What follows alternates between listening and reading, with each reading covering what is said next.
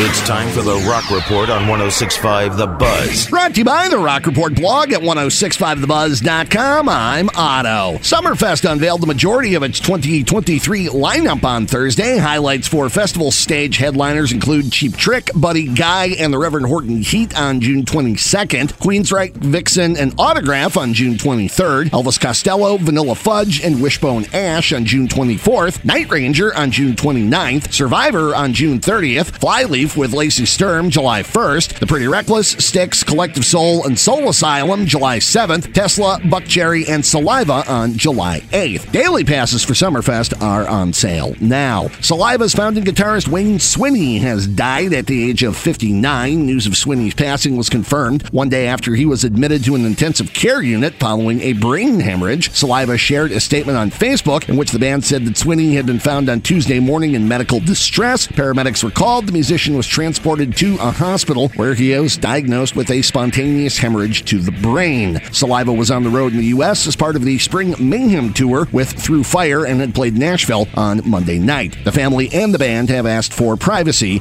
at this time. Night Rangers weekend shows have been postponed in California after singer bass player Jack Blades was admitted to a hospital. No word on what his medical issues were, but the dates were rescheduled for October and the tour is expected to resume this week, according to a statement from the band. In a new interview, Kiss's longtime manager Doc McGhee spoke about the band's upcoming biopic, Shout It Out Loud. The film, which landed at Netflix, will be directed by Norwegian filmmaker Joachim Ronning, director of several of the Pirates of the Caribbean movies. McGhee confirmed the film will be out in 2024 and casting has not yet begun. Reportedly, Shout It Out Loud will have close cooperation and input from band members Paul Stanley and Gene Simmons. The Offspring have announced a U.S. summer headlining tour. The Let the Bad Times Roll tour will include Simple Plan and Sum 41 as opening acts. Dates include August 29th at Milwaukee's American Family Insurance Amphitheater. Another tour news this week Mudvayne has announced the Psychotherapy Sessions tour with Coal Chamber performing for the first time in eight years, along with Gwar, Nonpoint, and Butcher Babies. Dates include August 8th at Hollywood Casino Amphitheater in Tinley Park, Illinois. Three Doors Down announced the Away from the Sun anniversary tour with Candlebox, also at the Hollywood Casino Amphitheater in Tinley Park on June 17th. And Queen with Adam Lambert have announced a fall North American tour. Dates will include October 30th at Chicago's United Center. And that is the Rock Report. For these stories and more, including audio, video, and links, go to the Rock Report blog, 1065thebuzz.com.